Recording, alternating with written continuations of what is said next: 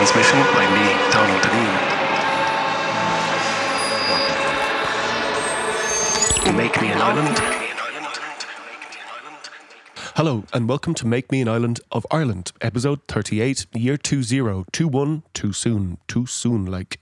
I greet you from the centre of Dublin City, a very still and deserted scene this Sunday morning. It's oh so quiet here.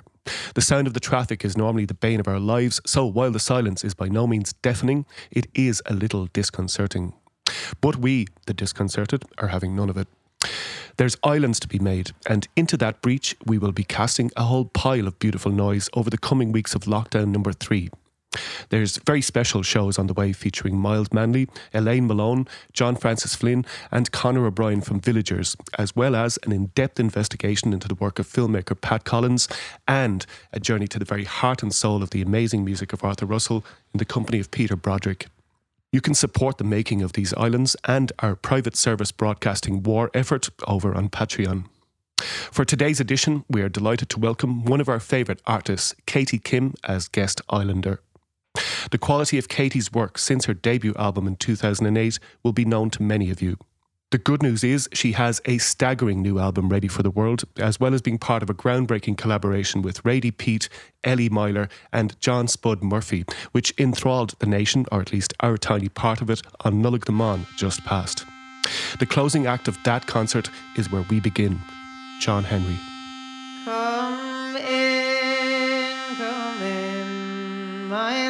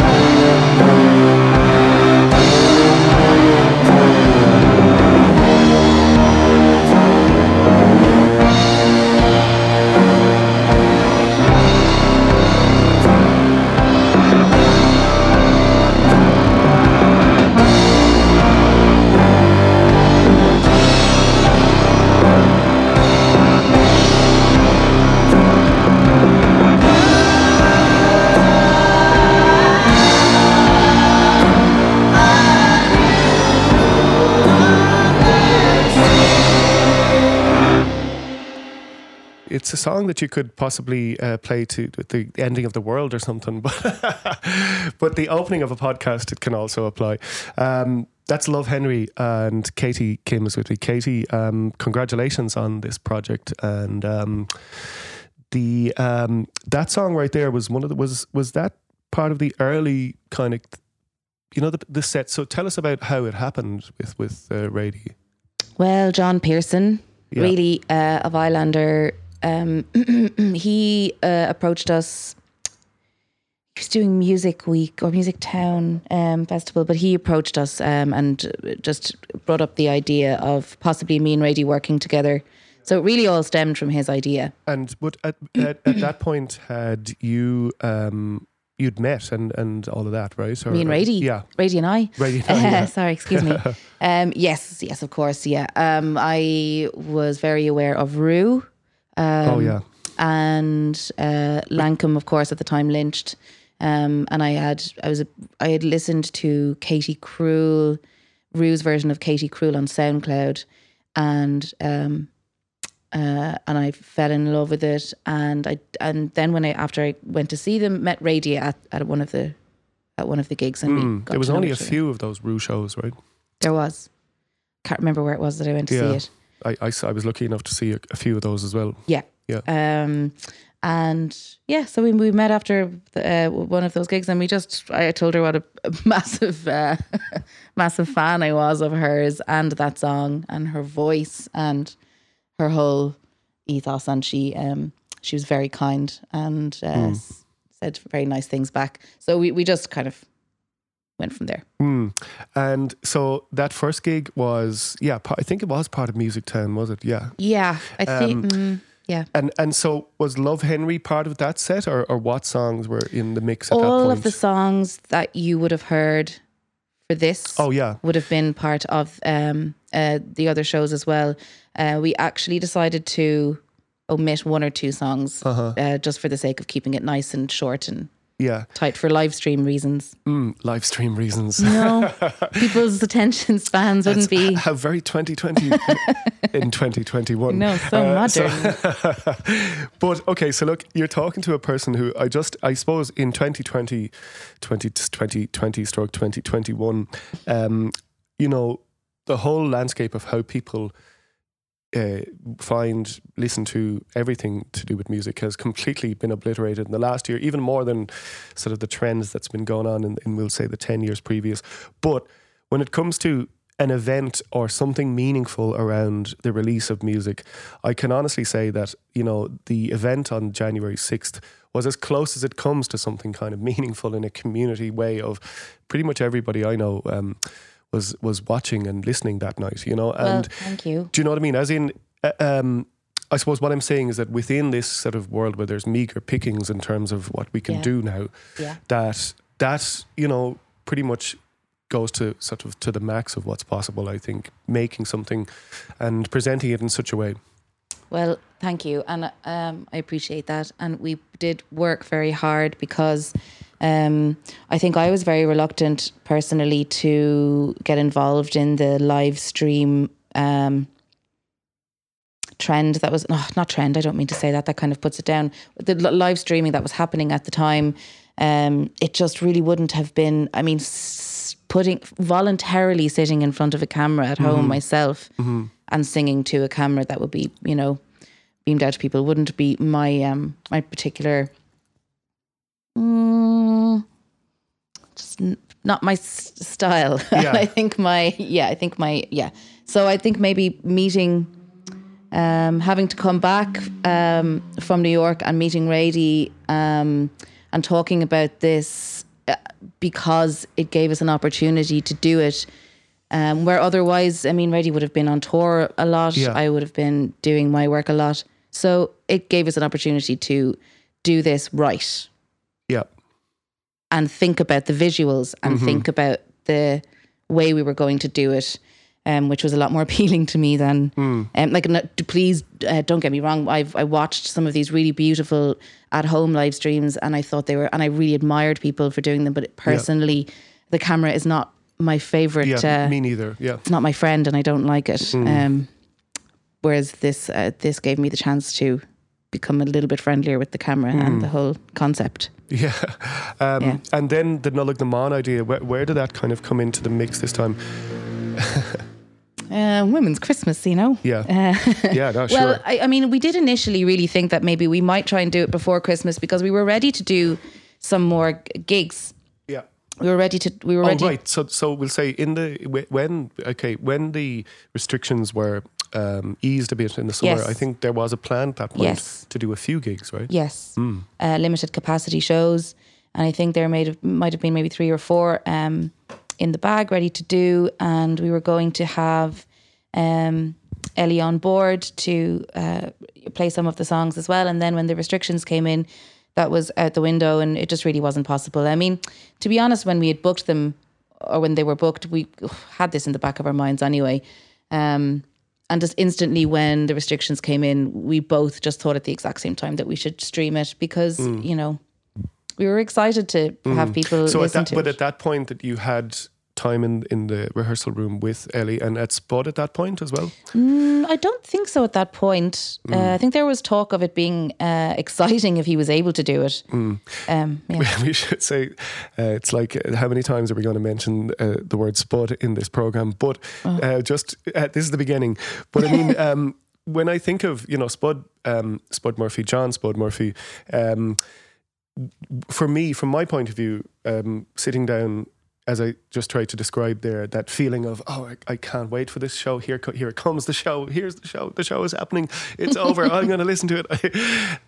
again and again and again, right? So that level of excitement. But um, mixed in there is kind of knowing how the fabric of the whole thing, as in the little strands, you know, I mean, uh, with, when it comes to your music, uh, from the very start, you know, uh, being uh, sort of there and, and knowing uh, how all that came together and, and through the subsequent um, evolution of that. Yes. And then with Radie too, you know, just sort of like from the first uh, Lynch gigs um, onwards and Rue and, and, and everything that she's done.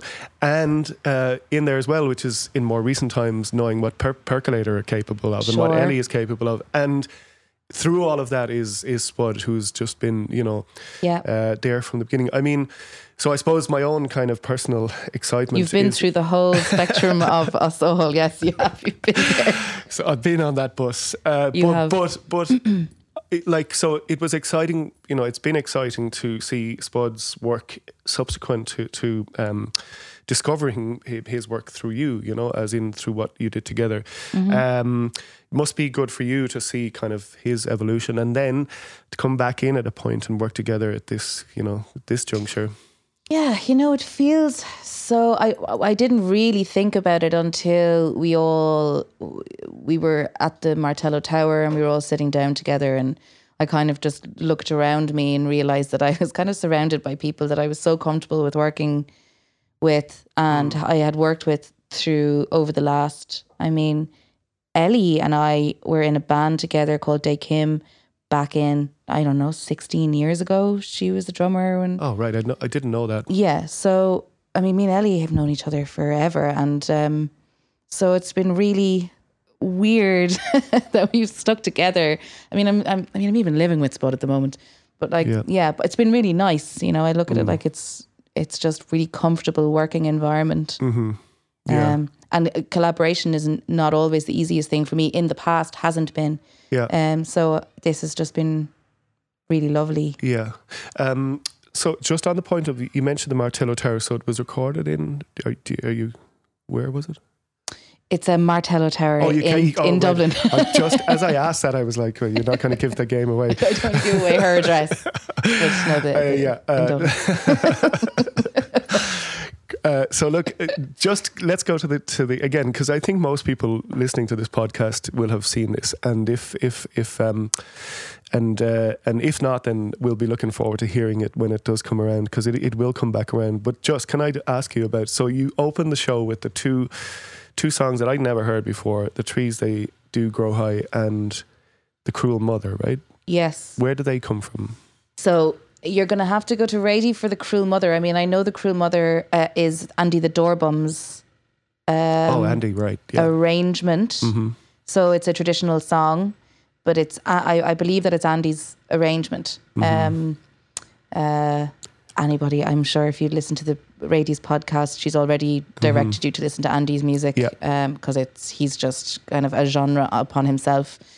Um, and uh, the trees. I mean, to, I mean the trees for me. Uh, Joan Baez did a version of Really? the trees. Yes. Okay. Also, um, there's a version that Aldous Harding and um, oh, the guy that she used to sing with back in the early days. He's also a great songwriter. Anyway, the two of them, I think, in um, in a very small little club years ago, I saw the two of them singing together, and it was a beautiful rendition of it. And um, so while we were talking about um, songs that we would pick for the show, uh, it was a song that gave me the goosebumps, you know. And if I get the goosebump, you know, so so we said we'd give it a go, and it worked out. It's, Oh God, what a way to open! And then, Mm. okay, so the cruel mother. I don't, I, I haven't um, timed it, but it must be somewhere in the the um, longest song in the set, yeah, nearly, nearly ten minutes. and, yeah. and goes through all those many changes. I mean, just the excitement of hearing that one is just that's just phenomenal. And then after that was the heavy light, heavy lightning? Mm-hmm. Yeah. Um, how did it feel to kind of, uh, you know, have your own work in there? a bit to- weird. Really. Yeah, because look, I, I- had to convince Radie a, a lot to let me do to to to not let me sorry to to keep those in. Um, no, I had to convince Radie. No, Radie had to convince me, sorry, to keep them in the set. I think I felt that maybe amongst such um, traditional songs, Yeah. uh, I wondered uh, if it felt out of place, and she kind of was having none of it really. Mm, Um, thankfully. so, well, yeah, yeah. Thankfully, I suppose. I thank her. Uh, so that is yeah, no, because. I mean, look again, you, you can't be outside of yourself and, and appreciate it. Um, It it just works so well, and and to be Mm-hmm. Thanks. honest, like those, yeah, they were those songs are yeah they were reborn within that context. I think just again, just before we move on, right? So on in terms of what the the actual sound comprised of um, in the end part, um, so on that that one that we heard, Love Henry. So um, there was you did that song with the Mary Wallopers, and it didn't sound like that. So so the addition is the sound of. Uh, there's Spud on the Moog as well, or was that Yes. the, sort of that's extra to what the previous version? Right? Yes, yes. Um, and also, I think maybe being able to be a little bit freer with um, kind of having fun with the vocals and experimenting with um, vocal layering Mm-hmm. as well. But the big difference would be, you know, that fat bass that Spud loves, Mm. kind of like adding that that kind of guttural. Well, moving the earth beneath your feet. Yes, he likes that. Yeah, yeah, yeah. I really love that. I really love that Moog, you know, and the, the kind of lifts you into swooping, the swooping of it towards the end is like really tension building and dramatic. And um, we got really into being uh, ridiculously dramatic towards the end of practice, you know, uh, and it really, I mean, picking specific settings on keyboards or on synthesizers that normally we would just you know be laughing at it Hmm. kind of saying is, is this really ridiculous you know but we completely embraced the ridiculous at times and um it was just. Yeah. really fun to Yeah. to have a bit of fun with it Yeah. I mean, it must because they're serious songs you know Yeah, well, for They're, sure. you know- you know, a lot- killing there's a- children and a lot of- murdering- a, a lot of that going on. I mean, there's um, but you know, two masters of turning the serious song into something else. Um, well, I hope- I hope suppose so. I, I, I'm reluctant to just leave this topic until I ask a few more questions. I think just in terms of, okay, so again, look, I know you're not, you're gonna sort of when I ask you about your own singing, but but singing with with Radie, Yeah. um, surely that must be like something, um, a, a- you know, a, well, an experience that's totally what, what it is new because and different and, and and exciting to do. Yeah, because um, I mean, uh, uh, getting back to the the beginning of it, and uh, John initially asked, like, suggesting that we do something together. Like, w- uh, I was a big fan of her music and of her, but I I really couldn't. I just couldn't see how it would work.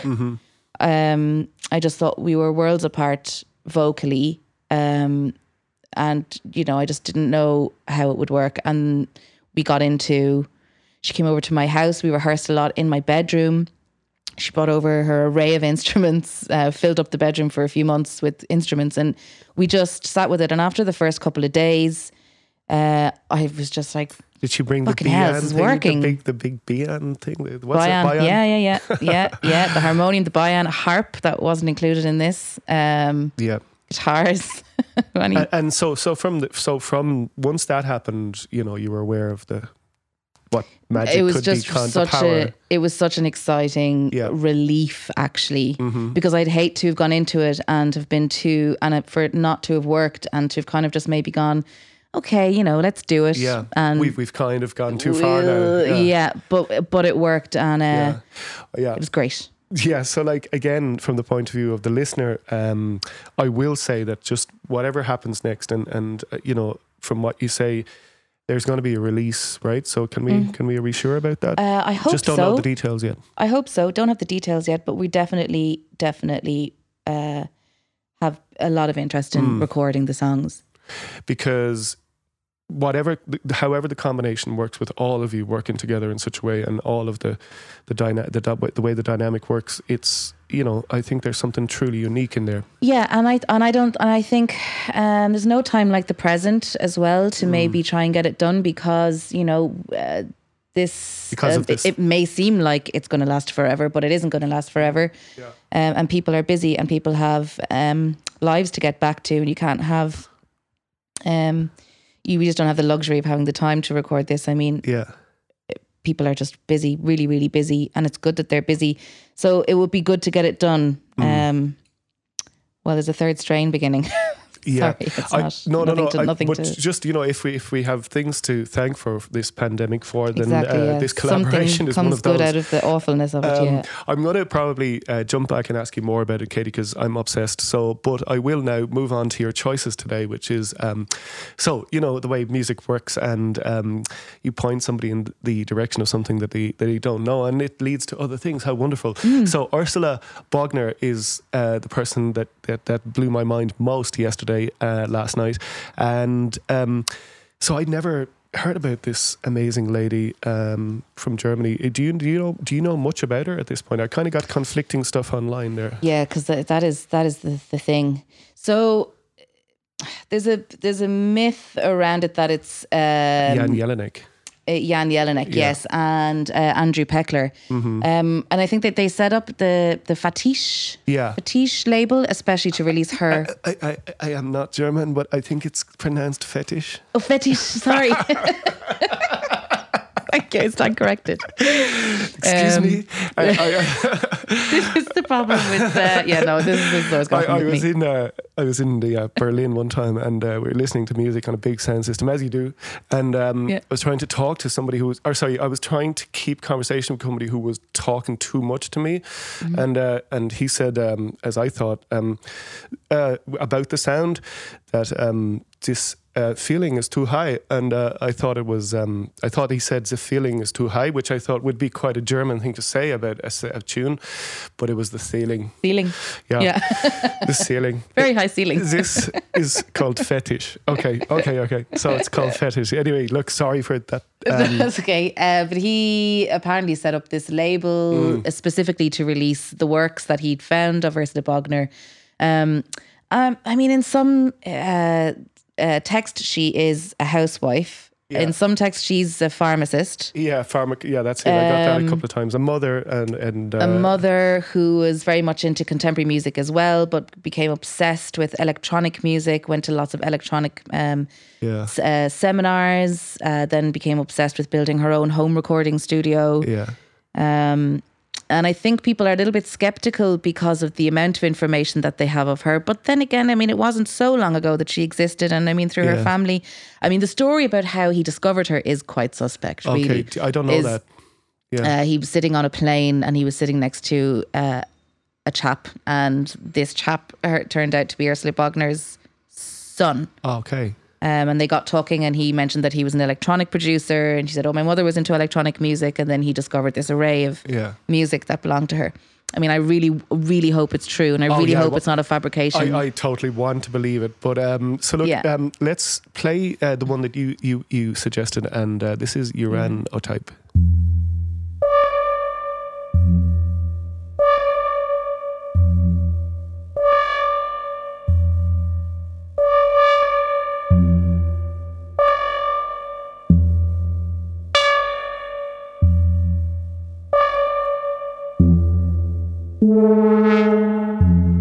Weißer Schwan. Schwan 92.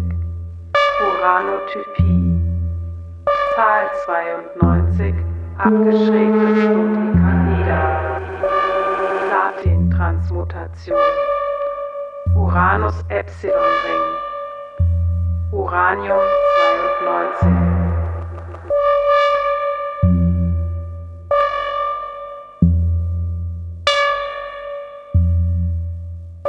Weißer Schwan 92. Uranotypie. Zahl 92. Abgeschrägtes Dodekaeder. Platin-Transmutation. Uranus Epsilon Ring. Uranium 92.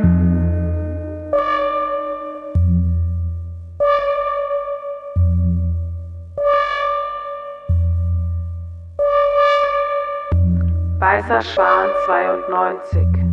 Uranotypie. Zahl 92. Abgeschrägtes Dodekaeder. Platin-Transmutation. Uranus Epsilon Ring.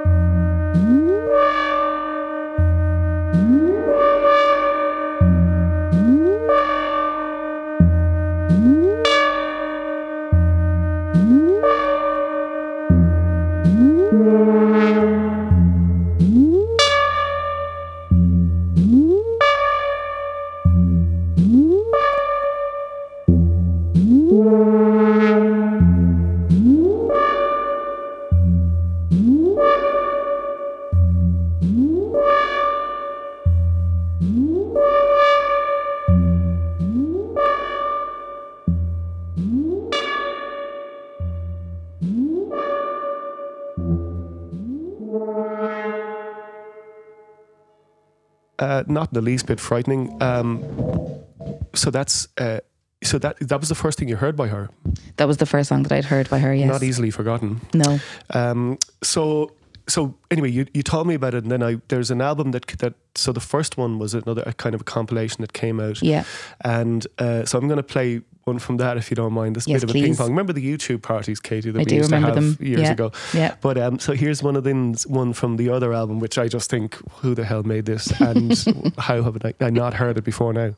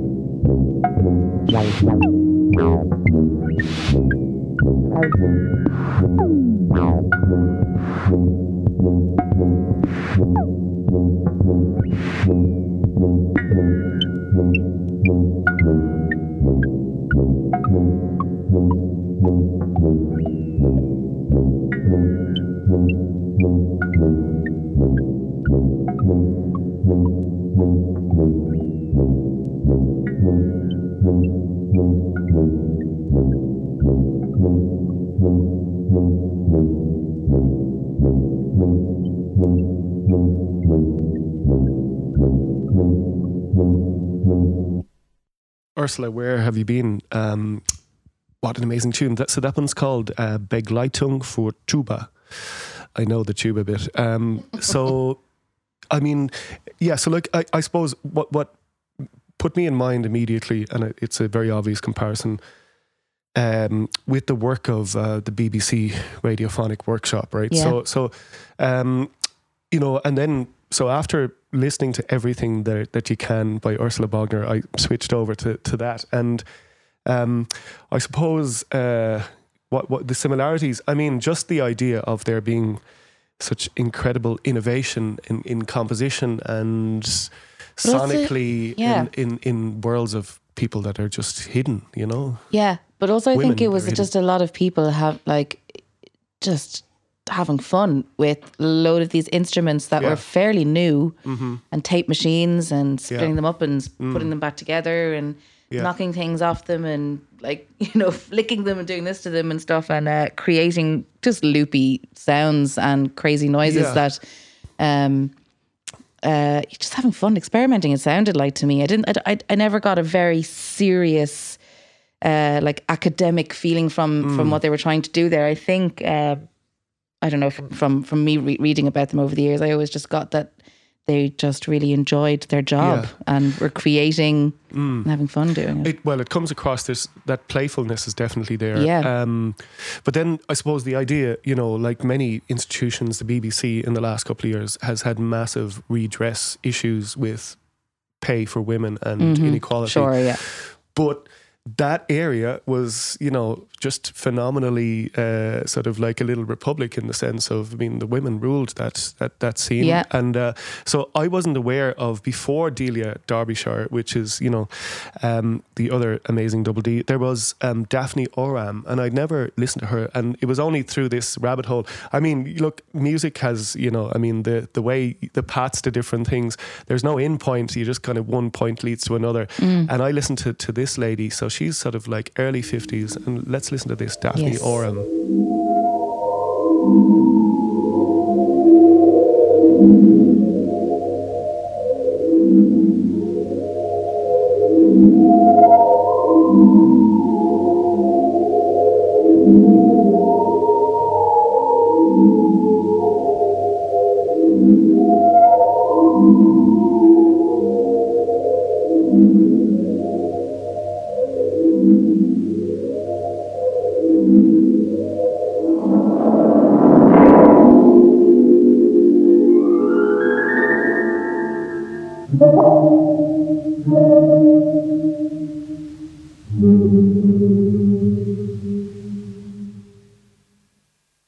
That's Daphne Oram. Um, another uh, sort of one of the people that obviously that people know about is Delia Derbyshire, and uh, again reading about her, and you know, like when you think about Doctor Who, the theme came. This was 1963 or something Yeah. like that. Yeah, It's like or 63, yeah. So like, how many years before Kraftwerk? sure. and check this out.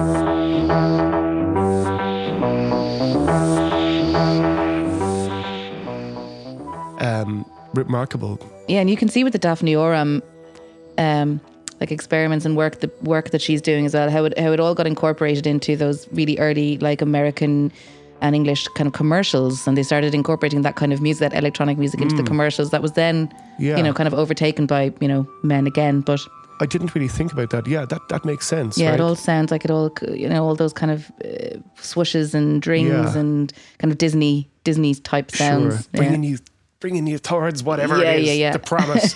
yeah, yeah. um, yeah, but it just it's pro- I mean it's a thing to for another day to go deeply into exactly what what was going on there because I, it's just such an aberration. But out of those aberrations comes remarkable things. And, you know, Yeah. like Delia Derbyshire was working in an environment that created by the likes of Daphne Oram, in which, you know, that she could make things Yeah. like this for Doctor Who, which is so Yeah. far out. Yeah. And There's also, just- a, I think there's a documentary that isn't over uh, out over here called Sisters with Transistors that looks like it's going to be fantastic as well. So if, Okay. if if it comes out over here, it's something that I'm really waiting to to watch. Just And- should look out for it, with- and it's the with- history of that. Oh, okay. Mm. I already love the um, idea of a Lovely title. Mm-hmm. Um, so we're going to keep moving on. Um, so let's actually uh, stay in, in London town uh, for the moment. Um, so I've been aware of um, uh, Tirzah and uh, just myself, but you know the one you've chosen is from from the from the first record, right? So 2013. It's an EP. Oh yeah, before Yeah, so there's just one album. She only has one album called Devotion. Yeah, the EP is. Um, uh, Yeah, I'm not dancing. I'm it. not dancing EP. Yeah. Yeah, which she did. Which 2013, I think. yes, which Mica, which Mica produced. I think Mica produces All of it. uh, all of her stuff. I think pretty Yeah. sure. So, like, just just before we, we we're also going to talk about Mica Mica Mm-hmm. Levi, and again, um, in in in just uh, listening to or researching the, the choices that you, you chose, I discovered that um, that Mica Levi is uh, Micachu Micachu. Micachu, Yes. um, and I just loved that album when it came out. In yeah. 20, 2009. But there's a whole Jew- scene in there. yeah, Um, jewelry, yeah. But there's a whole scene there, kind of East London scene, that in between it is another name that I didn't, another guy that I producer, Kwes, K W E S, who's kind of in between, uh, as in he's on both of their records, Yeah. on, on Mica's Yeah, and uh, on Tirzah's album too. Um, and they're just so young and so fresh and they've got a whole thing going on. I think they still have. I think um, it's through Mica that I started discovering. Um, well, no, no, Dean Blunt, I suppose, had been on my right. radar for a long time, but I think just that whole London scene where they all seem to just be really innovative and like make creating their own spaces, their own studios. I think a lot of the money that Mica makes from soundtrack work, she pumps back into creating like community spaces and studios and stuff Okay. for like that. But um, yeah, yeah, all those all those guys just Yeah. I just want to be part of that gang. Can we hey, knock knock? Can we be in your gang? Yeah. Um, when we just listen to Tirzah, this is just wonderful. I mean, she's made so many amazing songs at this Yes. point. This is Inside Out.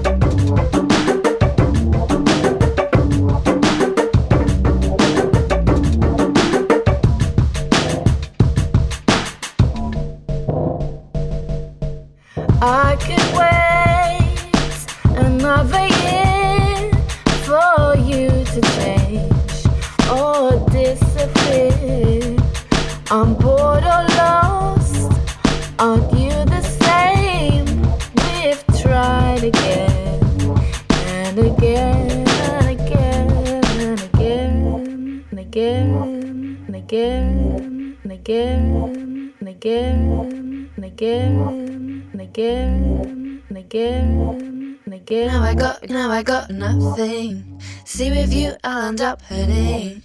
When I found out that you never loved me, and it's just like I'm in this for nothing. Text me if you know, tell me mirror heart.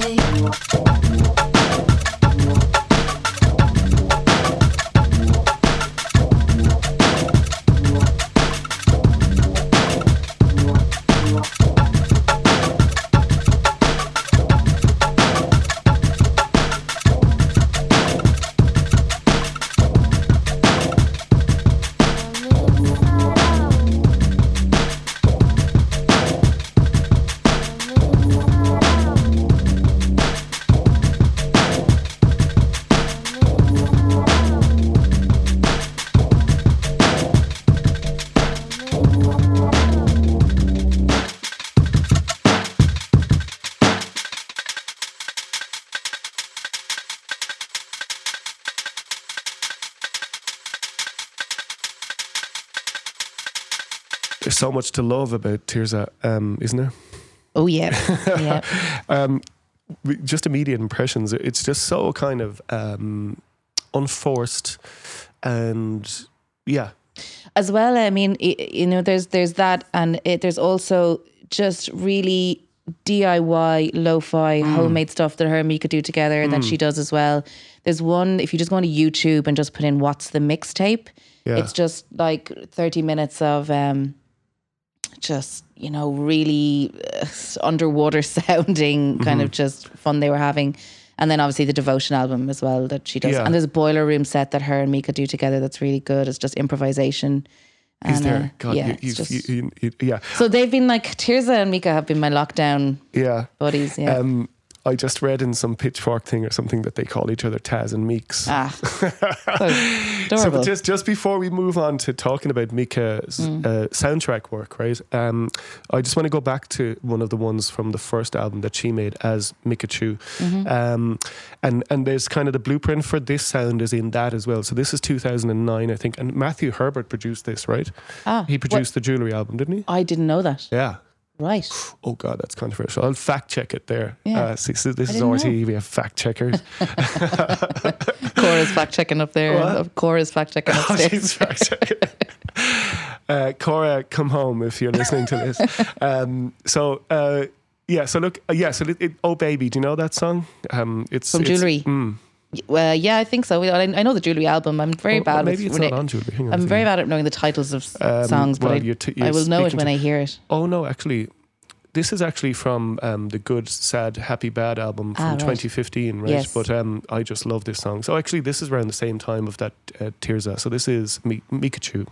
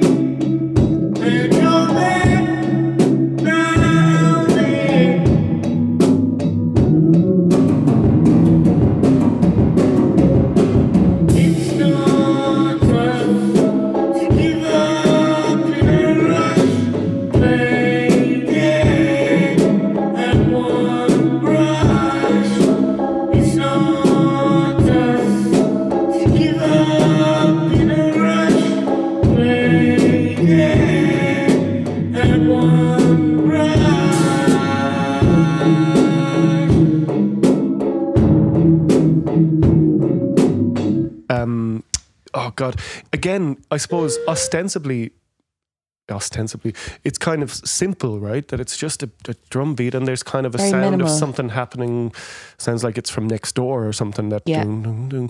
and then there's the voice and it's so bloody good and haunting and isn't it Yeah. I mean, there's something going on over there in that part of the world. Ireland is on fire, but so is East London. Oh yeah, and um and uh, within their crew as well. I think who uh, uh, sh- like she's got this really great story about like creating music with all of that gang, which is where she was just in an internet cafe and these two guys were just like causing loads of trouble. Um, and she went over to them and just struck up a conversation, and it was like Brother May and Coby Sey, I think maybe or somebody else, but. They just listened to her music and then just started making music together in East London, and then just kept doing it um, even through her success with all of this, you Mm. know, Academy Award nominations and everything, and she just, you know, So, so tell me simple. about that. The I, I don't know, right? So tell me, so the Academy Award nominations are for the soundtrack. Gonna sound like a really crazy obsessed fan because I really you're, you're you're speaking to somebody who has made 48 pro how many programs now um 48 yeah um sorry 38 F- 38 um as a musically obsessed fan you know as Yeah, in, you know this is the uh, obsessed fan support group And I think it's specifically because when I came home from New York, this uh, I I I think for some reason it was Mica that just like I think I started listening to her quite a bit when I was going on walks in like in in this kind of local forest wood uh, area where I was staying, and uh, oh, knowing as well that the the amount of work that she has done and uh, on all in all on all different scales and just different areas that she's um that she's dipped her her musical toes into is just always really fascinating and good. yeah so the Um, soundtrack work though is, soundtrack work. has as you were saying there has kind of earned her the uh, so so the one we're going to listen to is from Under the Skin I'm I'm sorry I have yet to uh, watch that film but um you recommend that too I recommend all the films that she's done soundtracks to. Well, I think it's just I think it's just three the at the moment. ones yeah Uh, Monos, uh Uh-huh. Under the Skin, and Jackie, which is the biopic of, of uh, Jackie Kennedy. Okay, right. Um, so uh, yeah. So any more about this? So this one is Drift, right? So so just actually on that point that you mentioned there, Katie, coming back from. Um, uh, so when when the pandemic when it when it kicked in in March, you, you were um, so the last time we checked in, you had just gone to the states with the view to to staying there for a while, or what was the kind Yeah, yeah, I got a two year visa. yeah Artist visa, yeah. yeah Yeah. So I'd moved over there with the intention, I sold everything and yeah with the intention of staying staying Mm-hmm. there for as long as I could and hopefully if it worked out extending a visa. Yeah. I was very, very intent on moving there for yeah, and and long period and of I- I time. just uh, presumably that that the, the, circumstances just changed that that that that scuppered those plans. yeah. Did a did a show with Radie actually in Lankum in the Mercury Lounge. Was that the last one? It's the last one. Oh, you Um, supported that. Did you? supported them there. Did you? Yeah. And then um, got a little bit of time off work after that. They went to Salem, asked if I wanted to come down just for uh, to hang out, and I did. I went to Salem for a while, and then came back, and the restaurant closed, and had to move home Yeah. Yeah. Where was the restaurant? Uh, in Brooklyn. Yeah. Yeah, in Greenpoint. Okay. Oh Yeah. right. Yeah. Uh, Oh, I probably shouldn't say that I was working in a restaurant. Maybe should I? why? the IRS come to get me. oh, the IRS. Yeah, yeah, yeah. Um, so yeah, um, if you're listening, IRS, please leave Katie alone. It was just a few hours. Um, It was a great restaurant, actually. I loved Yeah. working in that restaurant. Greenpoint, right, the center of uh, the action there. Yes, it was very enjoyable. It was good. It was good time. It's a shame. Shame it ended. But so you came back and you had to you you, you were you were lucky enough to have a place where you could uh, get to know Mica Levi's soundtrack work better. Yeah, my like my my um, very very kind uncle who doesn't live in the country. Um, uh, my parents are originally from Faithleg and Cheek Point in County Waterford, and it's a really beautiful place that I had never really investigated before because, um, you know, my childhood was just driving to my granny and granddad's house, and that was kind of my whole experience of Cheek Point and Faithleg. Maybe a few weddings here and there, a couple of funerals, but um, yeah, he was he very kindly gave me his home to stay in for a couple of months when I came back, uh, and it was um, I was really lucky, really really lucky, and Ireland was very good to me when I came home, and um, got to go on lovely walks in these beautiful. It's called Deer Park or the Manon,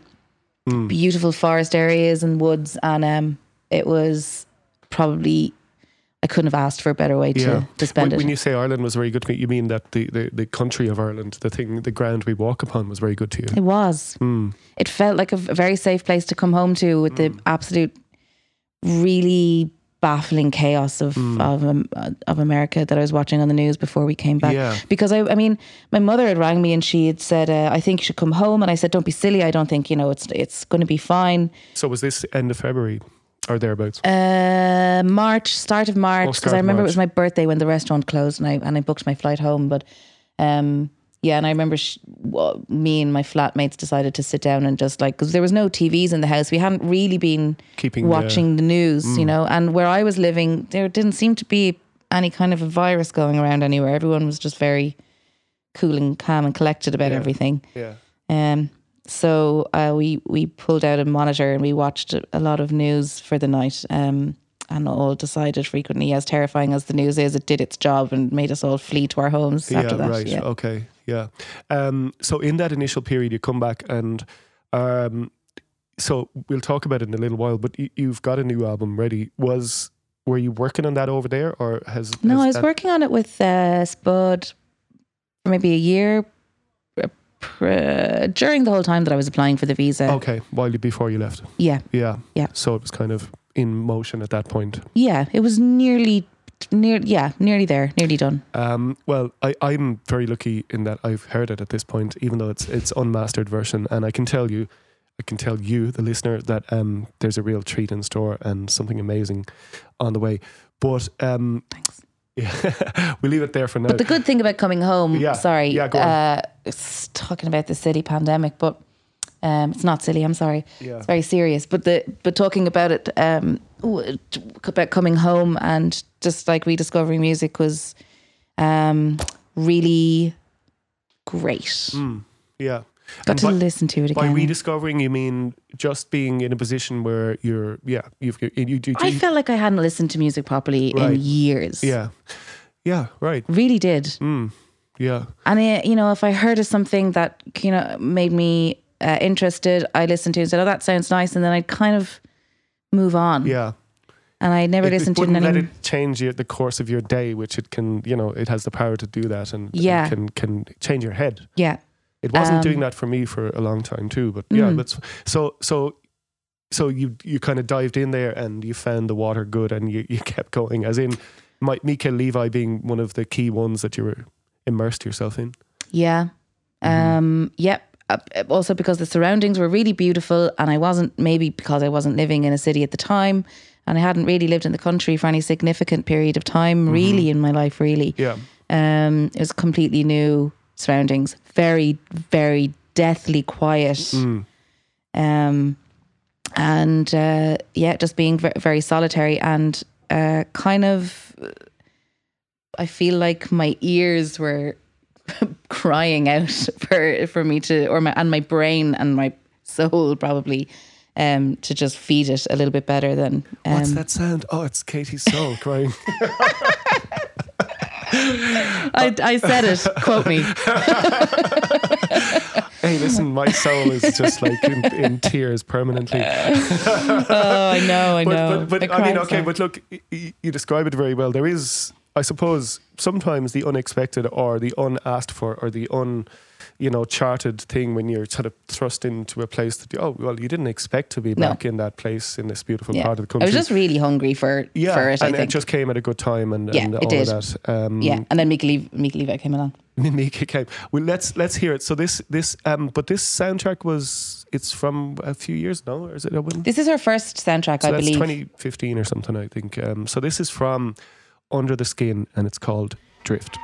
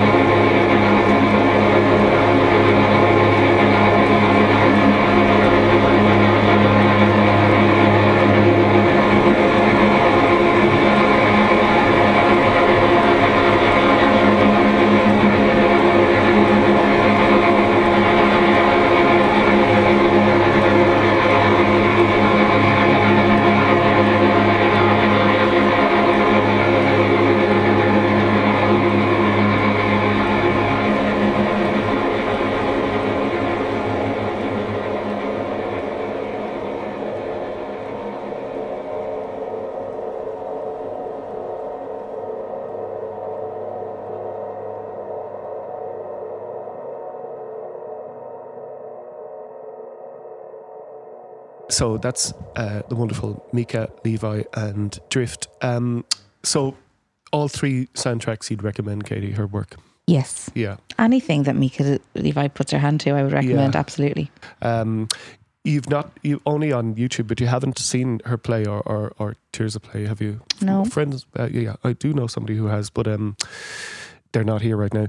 But yeah, look forward to the day when we'll be able to do Yes. that. Yeah. What were you and going to and say? I just want to recommend one one more thing. Yes, please. Just if you're gonna, um, if you if you're not aware, she also, um, I think uh, it's with the London Sinfonietta Orchestra. Mm-hmm. She released an album called Chopped and Screwed.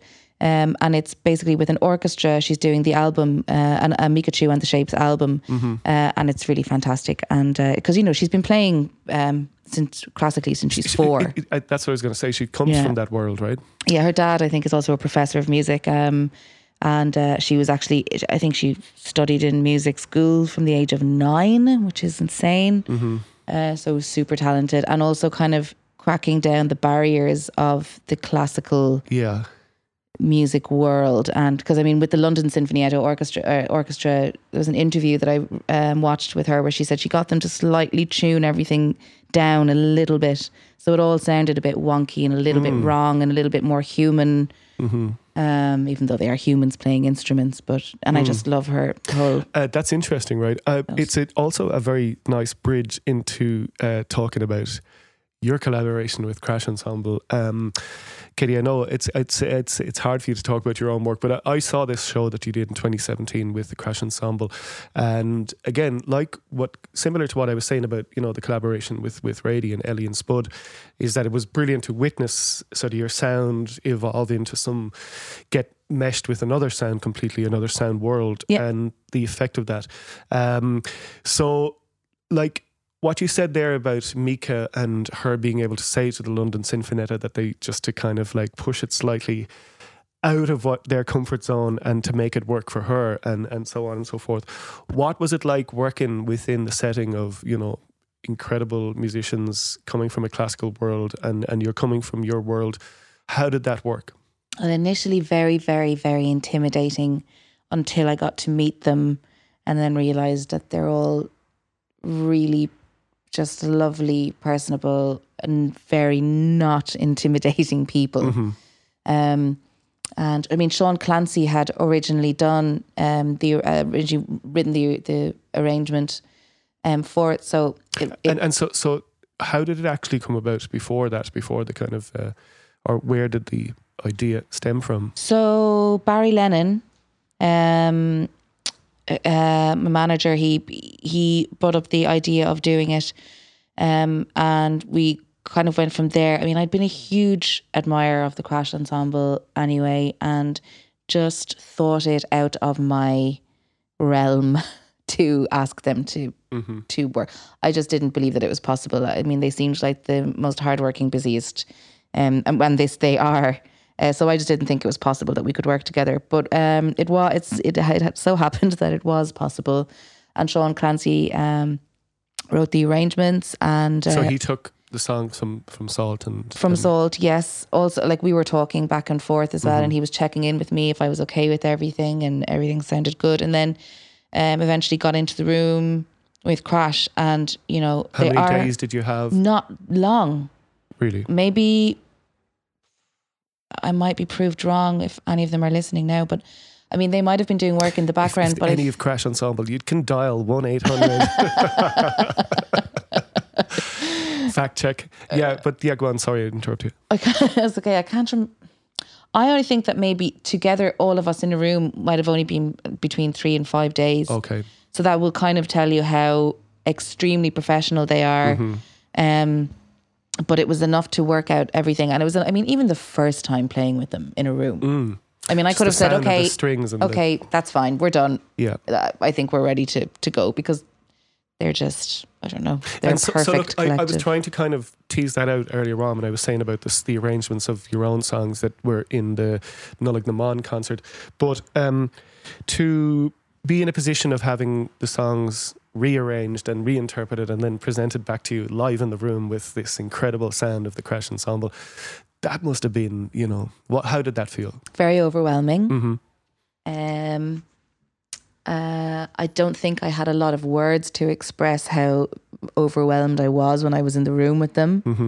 Um, yeah, I was quite speechless, really. You know, they probably were kind of were, were probably thinking, did I was I even really did I like the arrangements?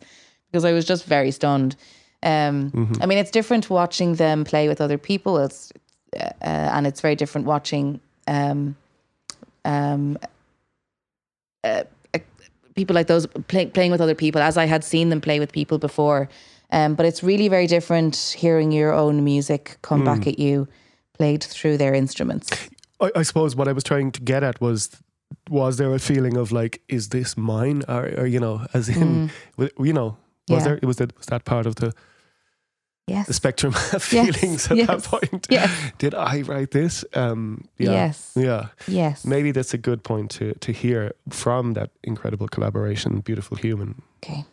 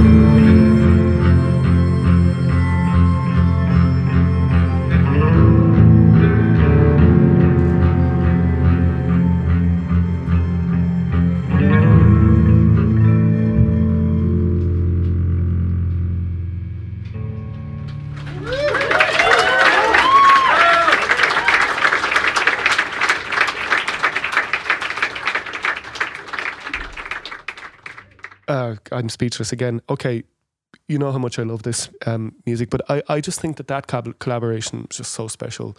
Um, again, from the outside, you're not. Um, it's not possible for you to. I was there uh, the night that that was recorded, and um, to hear it again, it's just great that it's there. It's it's there. Yes. Everybody, just go to Bandcamp. You can find it. It's the Salt Interventions album, the Crash Ensemble. So Sean Clancy. So literally, he did all that work. You know. Before you got to, to rehearse it, right? So it was all yes, kind of there. he'd, he'd done a lot of work, and um, and then I mean the time that we spent together in the room, the time that I spent together in the room with Crash, it was just working things out, making in the things concert flow hall. better. Was it? Uh, yes, concert hall. Yeah. Mhm, yeah. yeah, yeah, yeah.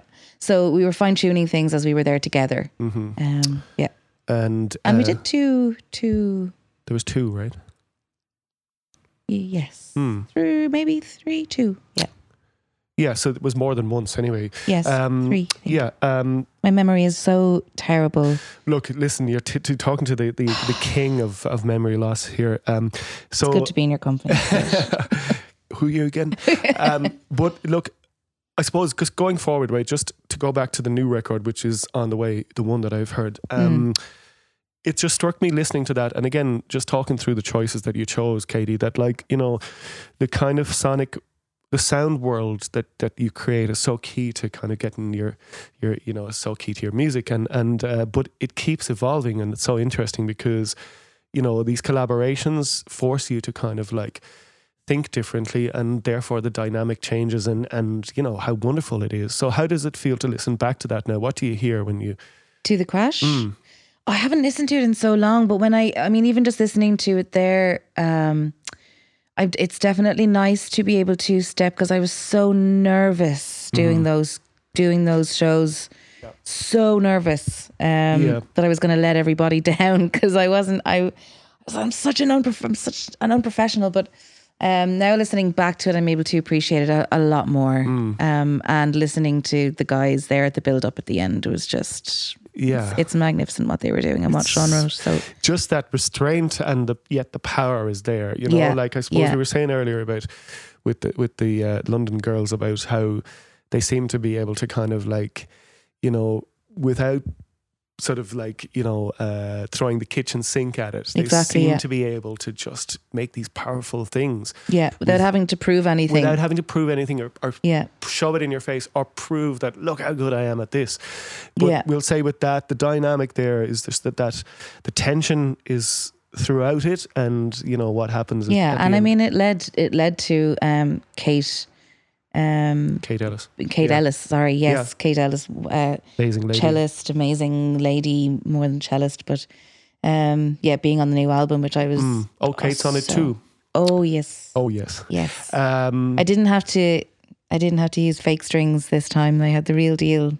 Yeah, right. Actually, I- there was a line there last night that I wrote down about strings. That um, oh yeah, hovering like dust clouds of strings. The hovering dust cloud of strings. It was a pitchfork review of uh, of uh, one of either Mica or or. Um, or Tiz- Tirzah's album, but the hovering dust cloud of strings.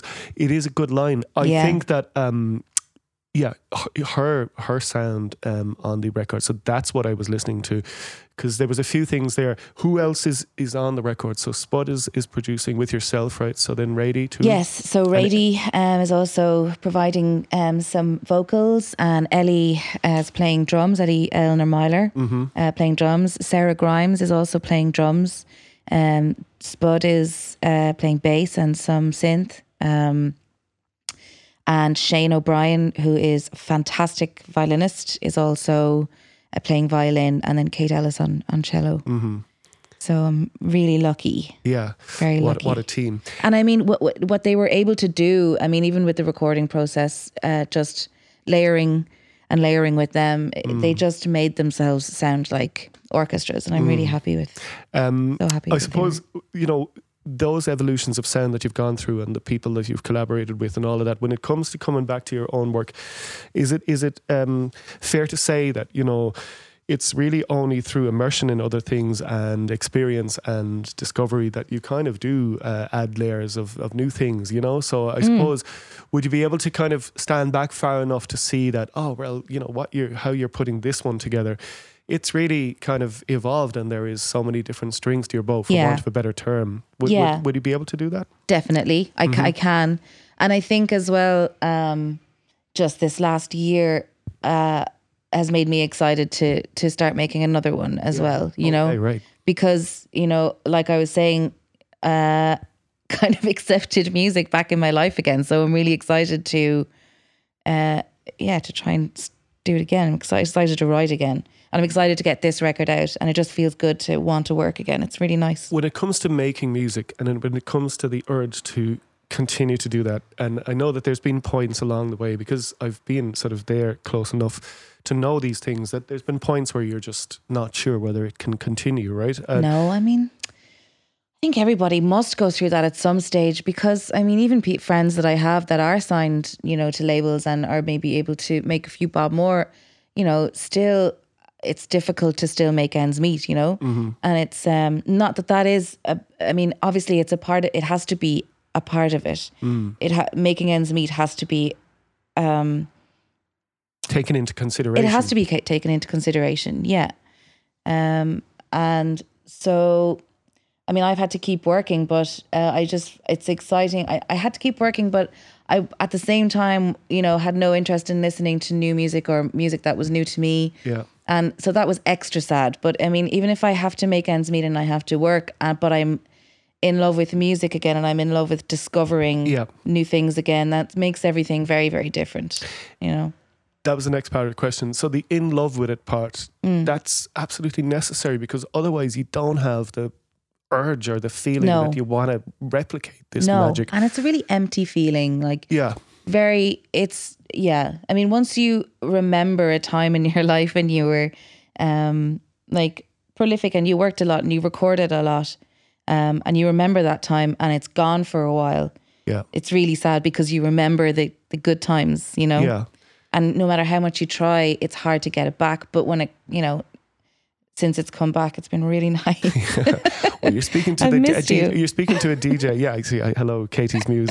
I, I no, look, you're speaking to um, whatever pretend amateur DJ who it same thing happened. no no really. no this don't be But- but- don't but no, be same thing happened. silly Same thing happened in the sense of look, the the kind of um, feeling of, I guess. Okay, so it's hard to describe what it is that that sort of, it's a passion that that is the fuel. Really, essentially, there there has to be that passion there yeah because otherwise it's just a pointless exercise. But um, but it does come back. I'd just like to say if you are a musician or a, a DJ or a writer or um, and you're going through a crisis, there is um, I think it's it's worth saying that you know. Um, there are always those points that you have to reach. It's Yeah, kind of it's ebbs and necessarily flows, yeah. part of, of the game that it has to happen.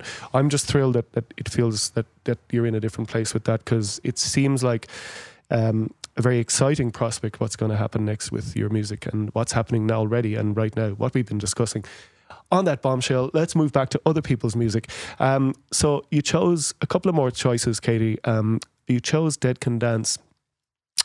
Um, I suppose I hadn't listened to Dead Can Dance in a long time, I have to admit, right? And, Yeah. And so here's what it felt like going back to it. So it was like, wow, um, I can understand why in 1999 this was um, such a big deal, or uh, or it was actually further back, maybe perhaps, but Eight- um, yeah 86 80, yeah, Six, maybe oh first god, album w- way back, yeah. So there was there was yeah, it's it is first album, yeah. So it's from in the realm of the dying, right? Mm-hmm. No, it's not from the first album. I think the first album was Dead Can Dance, and then, Hmm. uh, it, to be honest, really, I was very. It was difficult for me to choose. Uh, I think is there's the first song on Spleen and Ideal, which is the second album. yeah, um, is called De Profundi, I think, and that was a, an amazing song. But I just chose this um, because, again, walking in the beautiful Manon Woods that I was walking Yeah. in, it came on, and it was um, I wasn't expecting it, and Mm-hmm. so uh, I just remember it very, very vividly.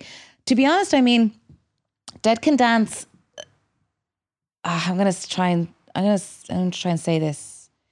So maybe um, ye- years ago when Dead Can Dance would have been presented to me, maybe I would have looked at it a little bit more tongue in cheek, or maybe had a little giggle at the dramatics of it. Well, it's so serious and it's like takes itself so seriously. So I think it takes itself so seriously. It kind of comes back to what I was saying about kind of laughing in the in the rehearsal room when we were making this music because some of it was so dramatic that you had to laugh because you know it's is there a dead dramatic and setting silly on is very close together for me, huh? Is there a dead can dance setting on the synthesizer? I hope so. Um, but yeah, keep going. Sorry. but uh, and even still, I mean, uh, their later work still hasn't um, it hasn't engulfed me as much as just the first three albums have. Mm-hmm. And I mean, the first album was actually very much like uh, Cocteau Twins or The Cure, and then they kind of moved into this Mm-hmm. world sound, you know, where she's like creating her own language as she's singing. Um, Yeah, there's definitely that where it's another world. Otherworldly is the, yes, is the good Uh, phrase. I think, and everything isn't, you know, my cup of tea. Um, Mm. but I I love uh, Spleen and Ideal, uh, that whole album especially, and um, this particular track that's on Yeah, uh, Realm of people Dying will, people will know as well from if you were listening to. Um, if you were in Henry's Boy in '91 or two, I heard it was it, there's a future sound of London or something that, yes. that that sampled this. I, I have still haven't heard So, it. Look, uh, this is one I of the wasn't in that I- well, you're not. If you, it doesn't matter. Doesn't matter because if you, you, they're still Cork people, and they've been to Henry's. and Kills me that I didn't they- get to go to Henry's. They will tell you about it because, like, as a DJ, I think I've told this story probably several times here, Mr. Memory Loss, but um, like as a DJ down through the years, right? So they'd be like, I bought a lot of records in sort of from the late 90s on through people that I knew in other cities, Barcelona and Mm. other places.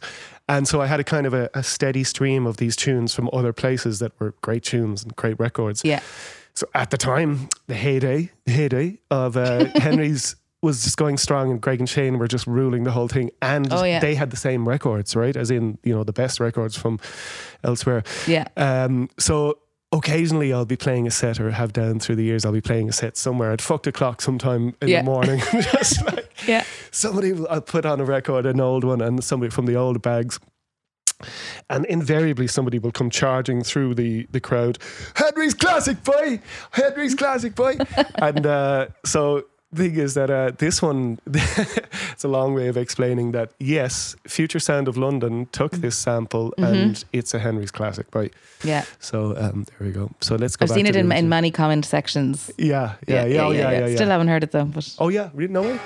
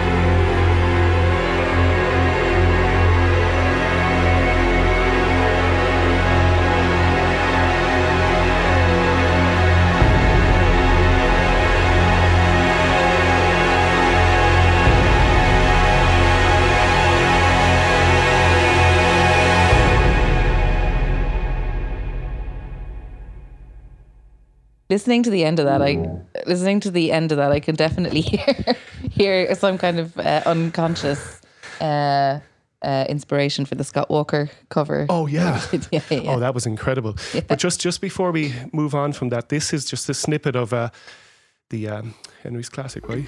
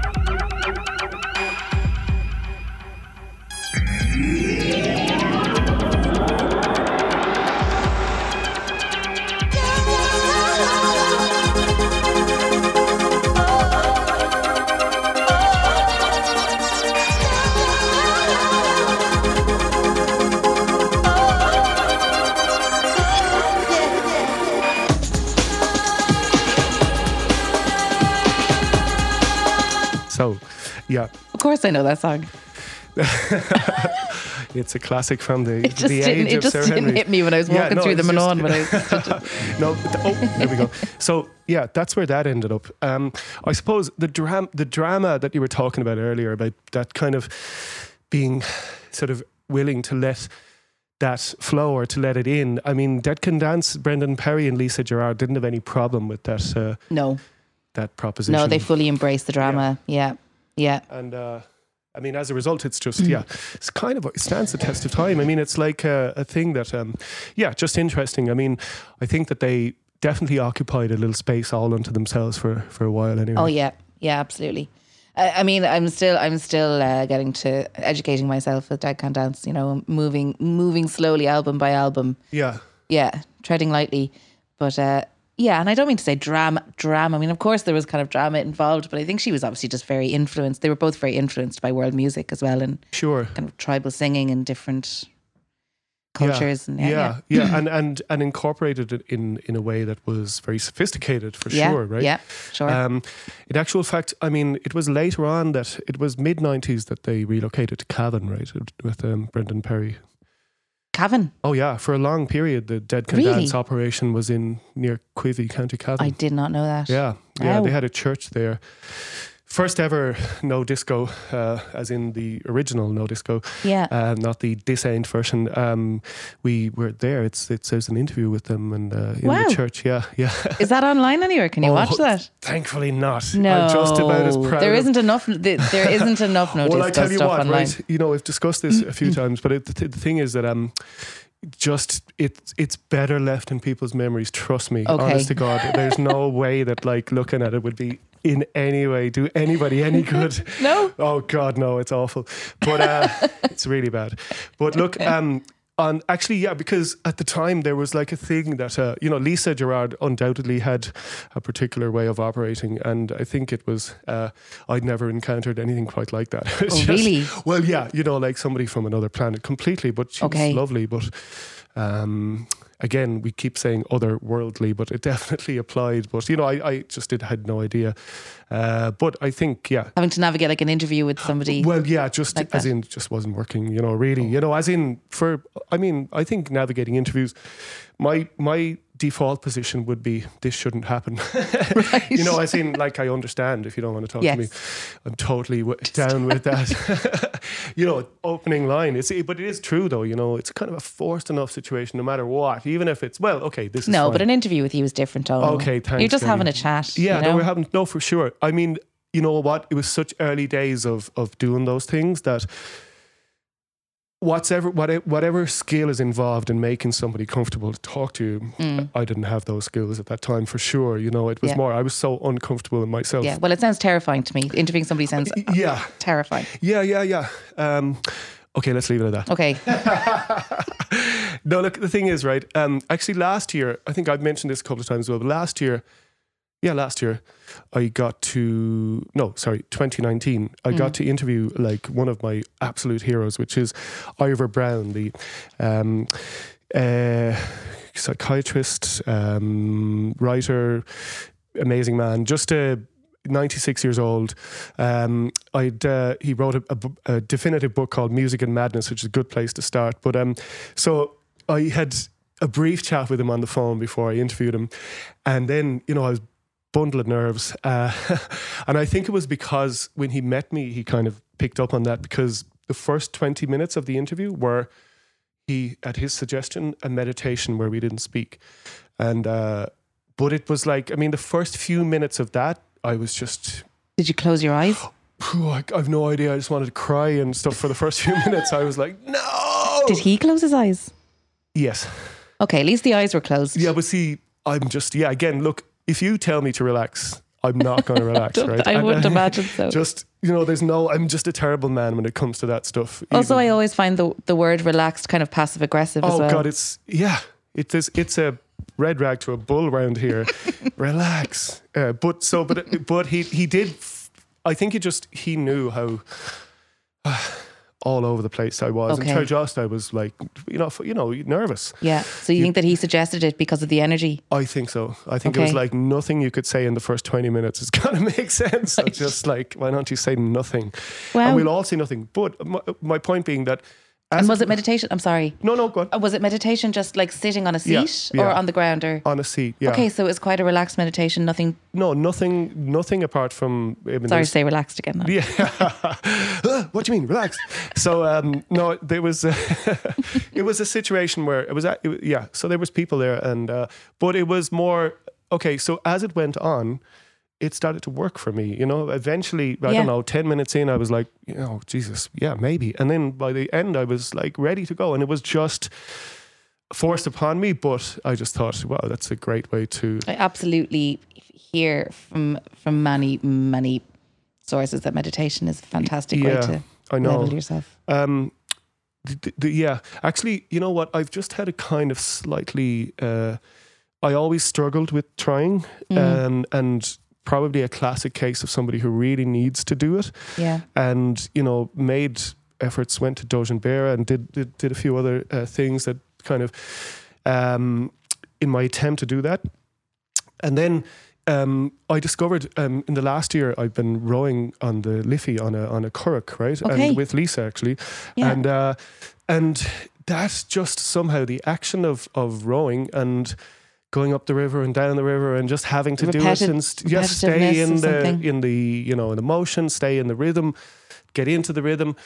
I found it like that's meditative, you know, Yeah. and I'm mindful, and I just trying to kind of keep it going and just Yeah. the same thing repeating. So like I will say that there's probably if you're listening and um, okay, if you're listening and you, you want to give up doing what you're doing, we've already told you you have to keep going. But if you're listening and you think uh, I can't meditate, that's never going to work for me. There's probably ways into it, you know. Yeah, but I mean, I think I had such a I had such a silly view of meditation. I had the view of like 1980s meditation of having to, you know, sit cross-legged and and Yeah, oh, you yeah. know transcend and. Uh, but no, you know, you kind of figure out that you can just, you know, lie on the Yeah. lie on the bed and just. Mm. So you've got a little bit of a I've tried to do little bits of it. Yeah, yeah, uh, good. yeah. Um, uh, didn't expect to talk about meditation, but Neither did I. uh, but look on that. Okay, so look, let's go to let's go to Sardinia. Is that okay? So we've got two more, right? Yes, please. Um, I absolutely love polyphonic singing from Sardinia. I had never heard before of the tenores Di Bitti. I did when I read about them though discovered that you know the way in other parts of Sardinia there's that that um it's kind of like a little pipe instrument a reed thing that that is also played sounds a bit like a kind of a uh, in some ways a, an uilleann pipe kind of the higher Right. uh, but that's in some of the uh, singing in Sardinia you hear that instrument and it sounds very ancient and it mixes with this but in this village or town of Bitti um, they don't seem to have instruments at all, which I thought was. No, it's all amazing. focused around the- the voice. Yeah. So Uh, and to be honest, I don't know huge. Uh, like, I mean, I don't, I'd listened to th- this group specifically Yeah. um, quite a bit. Actually, quite a bit around the time that myself and Radie were starting to okay, rehearse uh, and we were showing each other Uh-huh. um, just you know things that we'd been listening to that you know that had kind of inspired us a little bit. Um, but these um, And, and how had you stumbled upon it? In the in the modern way, you found it at the spa? in the modern in the the local Londis, yeah, they were they were playing it on the sound system. That's how it works these days, no? Uh, yeah, this is yeah. the whole thing. yeah, yeah, yeah. Isn't the cheese The aisle? Um, no, I. Uh, it's you know sad to say it's just YouTube, but Mm. uh, YouTube. Yeah. Yes. I, am familiar with it. Um, the yeah, I, another thing that I, I kind of was reading around them, they went to Brazil and collaborated with Tom Jay, and there's a lovely little film of him talking about them. But he says some really lovely things about it, about being like, um, you know, because the sound is so natural because it's just voices and it's so connected in sort of like it's been there forever Yeah, and it's very connected with the natural world in that they're you know shepherds and uh, there's a lot of it's just an agri based kind of environment Mm-hmm. around there of being in the fields and the, the lowing of cattle and the sheep bleating of sheep and the yeah. sound of the wind And this very ancient singing along with it, and yeah, but when you kind of put it in that situation um, it starts to to make even more sense but there's just yeah that feeling of um, yeah, and it's it's just a very very visceral experience. I think when you have headphones on, listening to polyphonic singing in any way, it's uh, uh, it's a very strange feeling. Um, What, what's strange about it? Because it's funny because it's come up in the last two shows talking about Brandman and Terady about about it, and in my in in expert opinion, it's something to do with just how equal it is in the shapes of the voices, and they're all in there. Now there's only four people in this thing, but just that I don't know the way. Okay, so look, I'll throw another thing at you. Do you know? I don't know if you. Um, I found myself one time admiring uh, figure skating, you know, and, Yeah. and pairs, right? And when Yeah. they do it in the Olympics or whatever, and you just, you know, I don't know, stumble into it. That's not the right word, but um, you can't stumble into figure skating. Um, but it's more. What I love about that is the way that like two people working together, and it's the perfect unison, the perfect sort of like you know amalgamation of power as such. But when it comes to polyphonic singing, singing that that kind of extrapolates out into however many people's involved, but there's just that you know wonderful shape to it. Yes. It's very hard to articulate the way you feel when a piece of music um like affects you in any way. It's very it's pretty difficult to to explain, but I think with the polyphonic es- especially uh for me it's a feeling uh maybe it's like a sympathetic feeling that I'm getting when I'm listening to them in in the back of my throat and all down my back and it kind of makes me feel like I'm trying to describe like when all of them come in together and they are because some of the harmonies are so close together it creates this almost like tension in your muscles when um kind of like a gurn i'm going to say gurn Keep going. it's kind of like a musical i get like a it's kind of That's like funny. gurning. It's a physical thing. Like it's a feeling. It feels physical, especially with, with something like that. Also with the uh, with KTL who are coming up next as well. Sometimes that Oh, yeah. happens to me with them, and especially what um, Spud is very into as well, which is getting that physical feeling. Uh, when you listen to something, I think he speaks a lot about like when he went to like a Ben Frost show Mm-hmm. where you know things were vibrating and you could feel, you know, yourself Mm. you've been sometimes at shows where the bass is really heavy Mm-hmm. and you start feeling it in your chest or in the back of your head or you know whatever, and it's you're physically feeling the music, you know, not just like metaphorically feeling it, but yeah. Um, The ceiling is too high. oh, sorry, it's a ceiling. Yes. Sorry. No, look, I, Katie, But that's anyway, a wonderful that's- description. I love it. sorry, so yeah. physical, yeah. No, no, this is Yeah. really good. So it does. So like that. That's definitely something that applies to the sports sound of there, there being that kind of like yes, he's very much into that and creating that sound as well. massive foundation. Is there a word for that? No, probably not. Probably is. But um, yeah, no, but I, I just love the idea of it being something that, uh, yeah, that rearranges the physical the elements in the world and kind of puts you in a different position where you start to. Um, Yeah, your yeah, your eyes start to go a little bit funny, and that's how. Because when I was listening to these guys uh, with headphones, quite loud, Mm. um, yeah, my eyes started to feel a little funny. Okay, so t- trigger warning. okay, so the tenores, the Bitti, and this is Deus di Salvet Maria.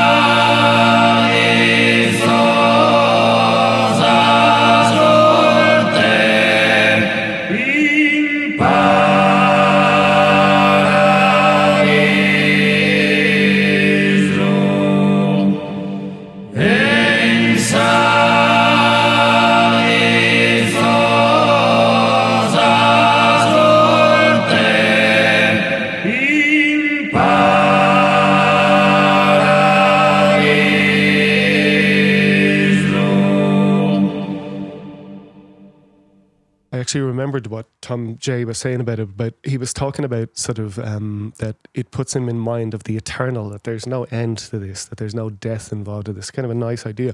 I guess Beautiful, that yeah. you know, I guess that, that that it's devotional music essentially, so it's kind of Yes. it's meant to probably put you in mind of that, but it's good that it kind of works, you know, because there's something there. I just maybe, you know, I mean, we're talking about the physical kind of reaction to it, but.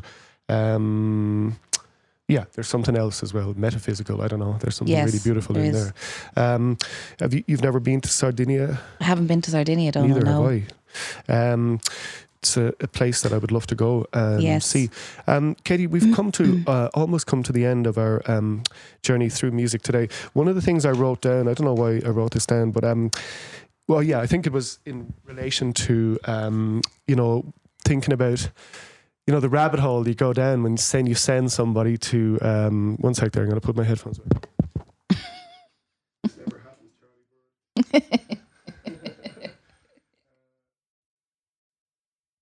so you know when the way music opens up a door, right, and you're open to it. So we're both in a position. And you were saying there earlier about um, how difficult it is to describe. It is difficult to describe, but it doesn't stop certain people making a living out of trying to do that, which is kind of Sure. what I'm kind of trying to do. But um, so you're open to it. You get pointed in the direction of something, and you're you're through this door and all of a sudden it's like uh, you know a rabbit hole is is the popular term. But what i like to think is that the kind of like that there's no dead ends in music you know? You can't just go sort of like i'll point you in the direction of Tirzah and it ends at Tirzah. It never does. It, it leads to this and it leads to that and then Yes. it leads to this. And not just in a kind of a sort of omnidirectional way oh, sorry in one direction, but in an omnidirectional way. It goes everywhere, you know, like Yeah. as in the points of intersection. So we're talking about your work, and we can't talk about your work without talking about, you know, all the, Yeah. the things that have crisscrossed your paths, essentially. But I just think that's kind of it's a point worth making that you know there aren't any dead ends. It's it's like not No. a thing that you can go Infinite. infinite. Yeah. So like, what else is infinite? Um, but um, your patience. But uh, no, oh, it's not. No, no. But what what what I'm saying is that like so it's more like yeah it's again we're speaking of, from a position of being very much back in at the deep end and in love with the music that's all around us and, and what we're hearing so it's kind of easy for us to say but there is something wonderful about that thing of being int- introduced something and then you're all of a sudden you're over there and you've no idea how you got there so i want to thank It's one of you the best for things ever. Yeah. yeah, um, yeah, it's definitely one of the best things ever. um, so, Ever. Katie, um, we, before we go, right? So, just in terms of the plans for 2021, I mean, in in in without sort of, you- you're not sure about when the album is coming, right? I'm not too sure. Uh, it's a str- strange year to plan anything, but um, it's basically done. So um, I'm really terrible at um, titling things and naming things and Why am I not surprised? uh, and uh, like artwork and things. That I'm very very indecisive. I love something one minute and then the next minute it's oh, really? it's horrific. so that must be very difficult then to to name. So what? How do you cope with sort of changing? How do I cope? Well, how do you cope? No, I mean we're at the end, so I'll ask This is you. why I drink. no, it's not. no, but why? do- How do you cope with? it- We'll say you know. Uh, it must be ongoing, as in you don't suddenly decide, oh well, that's what it's called, and then you know you want to change it again. Does it always? Does it kind of reach a point where you go, okay, it's forget about it? Um, Yeah. yeah, Yeah, you have to just leave yeah. it go. Um, yeah, so there's that, and uh, um, and then hopefully we uh, 2021. There's the, also the recording of the um, um, Radie Spud Ellie yeah. The other uh, nameless thing. collective. That hopefully we get that recorded, um, and then hopefully I want to want to start writing again, and it would be nice to start writing again. Yeah, You said that there was already, you know, that there's been kind of thoughts about what comes next, even though we've kind of yet to Mm. hear this one. But um, so that's already kind of been set in motion as such. Thoughts about what like that. writing something else? Yeah, I well, well, to to be honest, I I live in a house, um, very big house. I no, it's uh, I live in a house that is, uh, it's actually quite a small house, um, that is very close to neighbors. So I feel like writing would be difficult. So I think maybe trying to find an um. Trying to find a space and uh, finding the space to write is in, in the new objective of 2021. Mm, yeah. Uh, yeah, Did you did you have to get loads of gear back together again when you came back, or how did you? I haven't got it back together yet. Okay, you're just piecing bits and pieces Yeah, enough to work with. I could to be- try and knock on the doors of the people of adverts that I've sold everything to and beg them to give me all my gear back. But uh, no, it's fine. I mean, it's a purge. I, you know, it's Yeah. it's it's. I don't mind that. I've kind of come to peace with selling everything. It's fine. Um, uh, no, I'll build it back up again. Get stuff. and yeah, and you know, there's we have experienced both of us in terms of just picking up the pieces and moving on from wherever it absolutely. is that, that you fall down. Um, Yeah. So, Katie, before we finish, um, uh, wonderful choices all the way. But what is this KTL? Because I know nothing about KTL. Okay. So, um, if you're familiar with Stephen O'Malley, who is uh, so no, Son well, Son. Uh, Sun. uh, Oh, the Sun O is different. well, it's it looks like Sun O, but you only pronounce the Sun Thank you. Yes, there you go. I discovered this a couple of years ago myself. Um, but anyway, um, really great t-shirts as well, by the way. Um, but uh, he's kind of a uh, doom drone, doom metal, experimental guitarist um, who is involved in many, many, many, many, many, many things. He's he lives in France at the moment, but American and um, just a really interesting man. I think he practices a lot of like you have to be quite patient. It's very slow. Mm-hmm. I think with Sun, um, it's a lot of guitars, a lot of very distorted, heavy guitars with no percussion. Um, so you definitely have to be in the mood Yeah. to listen to it and be, be be quite a patient listener. I think. Um, and he's also very much into achieving that deep listening. He talks about deep listening quite a lot. Um, that I think um, Spud is very familiar with as well. Um, and just kind of a spectral,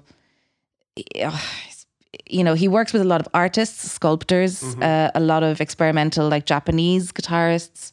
Um, works just across the board, really interesting guy and really, really interesting to listen to. You could listen to him talk for hours. Really talks as well. Uh, yeah, I mean, he does really good interviews. Also, he uh, there's a recent interview with uh, well, a couple of years ago with the Red Bull Music Academy. Okay. Um, I got very into watching those interviews actually when I came back as well from New York. Uh, really great people giving interviews about their. No, just on the point career. of interviews, when it comes to the, the, information that can be in an interview, not, I mean, the doing of them is a different thing. Interview? But, huh? In Torview. Yeah, Yes. interview. Yeah, exactly. interview. Uh, there is something in there, Katie, isn't there? When you hear, we'll say Stephen O'Malley, right? That's his name? Yes. When you hear Stephen O'Malley revealing something about things or telling you something honestly about how things work, you know, Mm-hmm. it can be from, I, I find that, you know, I, I mean, I get an awful lot as well. I mean, I do a lot of research around watching and listening to interviews.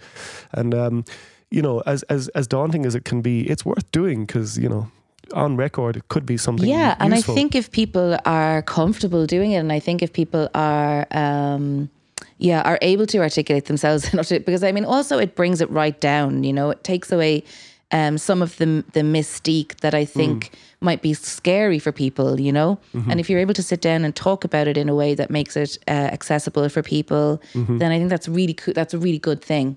Um, Yeah. and it inspires people to go and do it themselves because it's not this big scary That's task. it. That that's really what I was saying is that look, it, it can lead to other people getting into that zone or Yeah. finding out and or just making that dream come true. I just think it's valuable information, depending on again how well articulated it can be. But um, I'm going to go check him out. So so, So this is a, a project of his called KTL. Uh-huh. Um, he, he it's it's him and Peter Rehberg. Peter Rehberg, I'm not uh, so familiar with. I've listened to quite a bit of him online, and Yeah. it's kind of just you know computer uh, electronic guy who thinks that musicians are um, you know the lowest form of uh, artist that there can be, but he believes that. Um, um, yeah, this kind of electron electronic experimental music is um, the way to go. But anyway, Stephen O'Malley and him got together and have formed KTL. Um, again an acquired taste i feel. But this particular track uh actually john uh, spud um uh sent it to me. Or maybe we were listening to it in fan. I can't exactly remember.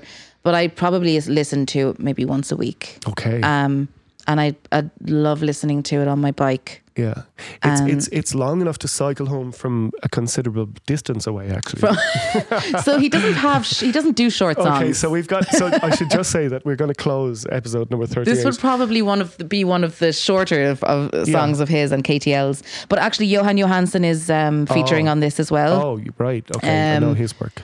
and it's live, and it's um, yeah, it's fantastic. Um, Katie, it's been such a pleasure talking to you. It's I been a can't real wait pleasure to hear. talking to you. Um, Thank it's you. finally we got to do a show. Um, I can't wait to hear. Uh, well, I've heard it. I can't wait for everybody else to hear what's to come next. And Thanks, good luck with the recording of this special project um, with Ellie and Spud and Brady. Thank you. And um, yeah, so it's Phil two to play us out here and make me an island. And You can uh, get out, you can get all of their work on Bandcamp. By the way, it's yeah, difficult actually, to find. We should say, uh, as as always, I would direct. You can hear us on Spotify, but you can get all of the music you heard on Bandcamp, and uh, you can get all Katie's music and forthcoming record as well too. Um, so get on there. And um, yeah, so from uh, KTL, actually, it's long enough to if it was if there weren't a five k limit, you could probably walk about fifteen k to. Well, anyway, it's fifteen minutes long. 15 minutes long. Okay, that's how we play out. Please KTL. invest though and listen to the end because it really does. It is beautiful. Stay all the way, and thanks for listening. Thanks so much, Katie. Thanks, Donal.